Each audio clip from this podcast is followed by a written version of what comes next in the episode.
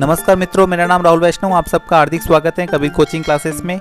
आज के इस एपिसोड में हम डिस्कस करेंगे कि इलेक्शन डे के दिन प्रेसिडेंट इलेक्शन की क्या व्यवस्था होती है, जिस दिन सारे उम्मीदवार जान लगाए हुए होते हैं। अब इलेक्शन डे पर जनता प्रेसिडेंट को नहीं चुनती है, इलेक्शन डे पर जनता इलेक्टोरल कॉलेज के मेंबर्स को चुनती है। This is very important in USA presidential election जैसा कि आप जानते हैं 1787-88 के समय में परिवहन व संचार के माध्यम इतने नहीं थे कि इतने बड़े क्षेत्र में हर व्यक्ति को पता हो कि राष्ट्रपति का उम्मीदवार कौन है और वो कैसा है।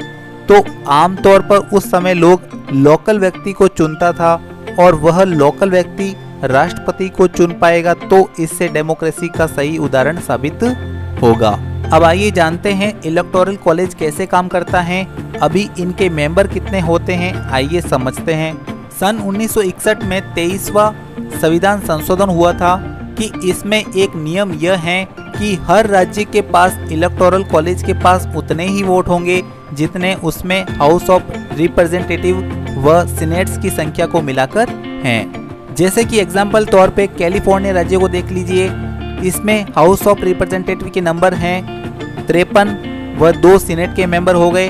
तो टोटल 55 इलेक्टोरल कॉलेज के मेंबर्स हो गए। उसी तरह से टेक्सास राज्य में हाउस ऑफ़ रिप्रेजेंटेटिव के मेंबर 36 और सीनेट के दो तो टोटल हो गए 38 इसी तरह से न्यूयॉर्क सिटी में हाउस ऑफ़ रिप्रेजेंटेटिव के 27 मेंबर और सीनेट के दो तो टोटल इलेक्टोरल कॉलेज के मेंबर्स हो गए 29 और वहाँ पे सात छोटे छोटे राज्य हैं, इसमें हाउस ऑफ़ रिप्रेजेंटेटिव की संख्या एक है और सीनेट के मेंबर दो तो एक प्लस दो, यानी कि तीन।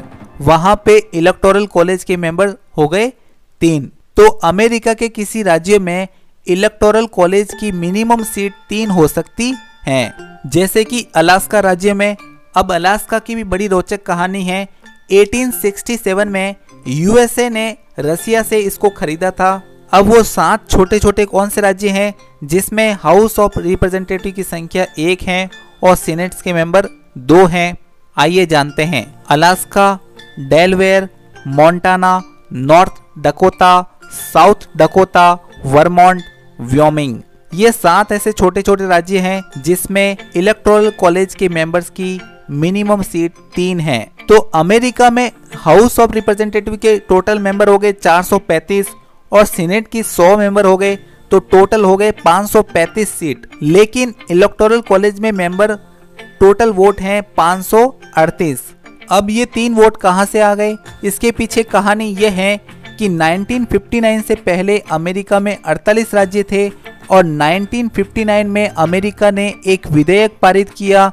दो नए राज्य बने 49वां राज्य बना अलास्का और 50वां राज्य बना हवाई। आपके नॉलेज के लिए बता दूँ कि अमेरिका में वॉशिंगटन नाम का एक राज्य है, जबकि वॉशिंगटन डीसी ये कोई राज्य नहीं है। तो अमेरिका में वॉशिंगटन डीसी यह एक जिला है। इस पर कोई राज्य का हक है। इस पर केवल केंद्र सरकार का ही शासन चलता है। ये कोई राज्य का हिस्सा नहीं है। वॉशिंगटन डीसी मतलब Washington district of Columbia. Washington DC कोई राज्य नहीं है।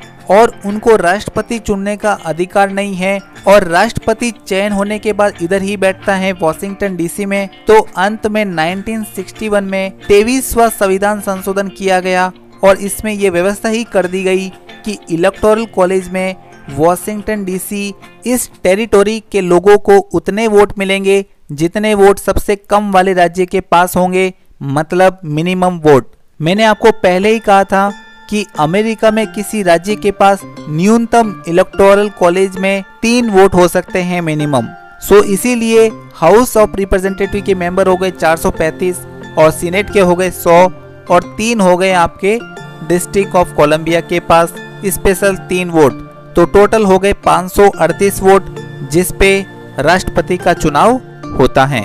और ये 538 लोग चुने जाते हैं इस इलेक्शन डे पर। जैसा कि 2020 में 3 नवंबर को चुने जाएँगे।